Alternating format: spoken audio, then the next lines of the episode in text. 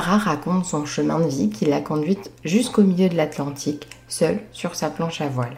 La sportive se confie sur ses réussites et ses échecs, oscillant entre force de caractère et motivation, découragement et doute. Elle donne également des conseils pour aider d'autres gens à accomplir leurs projets.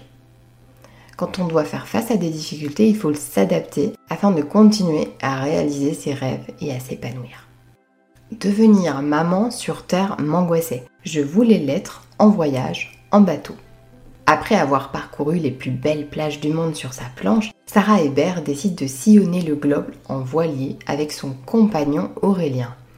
Je n'aurais pas pu vivre en couple avec quelqu'un qui ne savait pas d'où vient le vent. Arrière-petit-fils d'un cap ornien malouin, Aurélien a su apprendre à ouvrir les cocos à la machette, marcher pieds nus sur le corail et tirer les filets d'un poisson fraîchement pêché pour conquérir mon cœur. En juin 2017, alors que leur fils Naël n'a que 4 mois, le couple largue les amarres pour un tour du monde à la découverte des spots de glisse. Sur leur voilier, la petite famille enchaîne les destinations telles que la Colombie, le Panama, le Costa Rica et la traversée du Pacifique. Sur l'île de Bonaire naîtra leur deuxième enfant, Mia.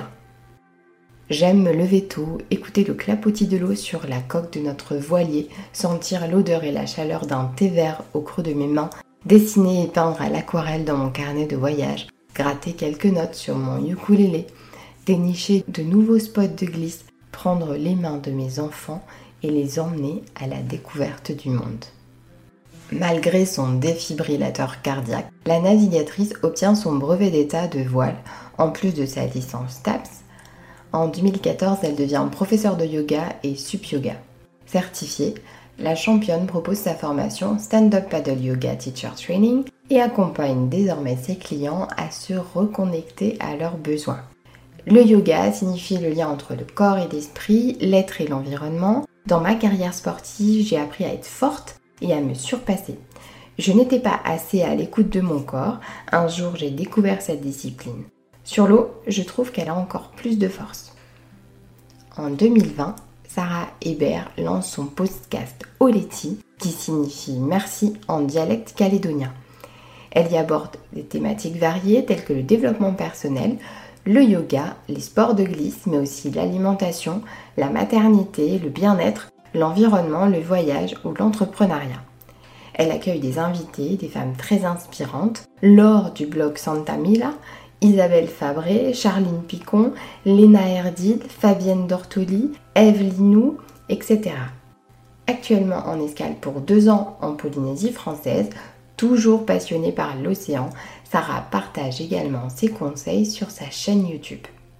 Quand je serai vieille, j'aurai une maison en bois avec vue sur l'océan. Dans mon immense jardin rempli d'arbres fruitiers, il y aura aussi un potager en permaculture, un temple yoga et plein d'animaux. Cela sera un havre de paix pour allier mes deux passions, celle de l'eau et de la verdure. Celle qui ose vous remercie pour votre écoute. N'hésitez pas à liker ou commenter notre podcast, nos articles pour nous soutenir. Vous pouvez également vous abonner à notre newsletter. À très vite. Música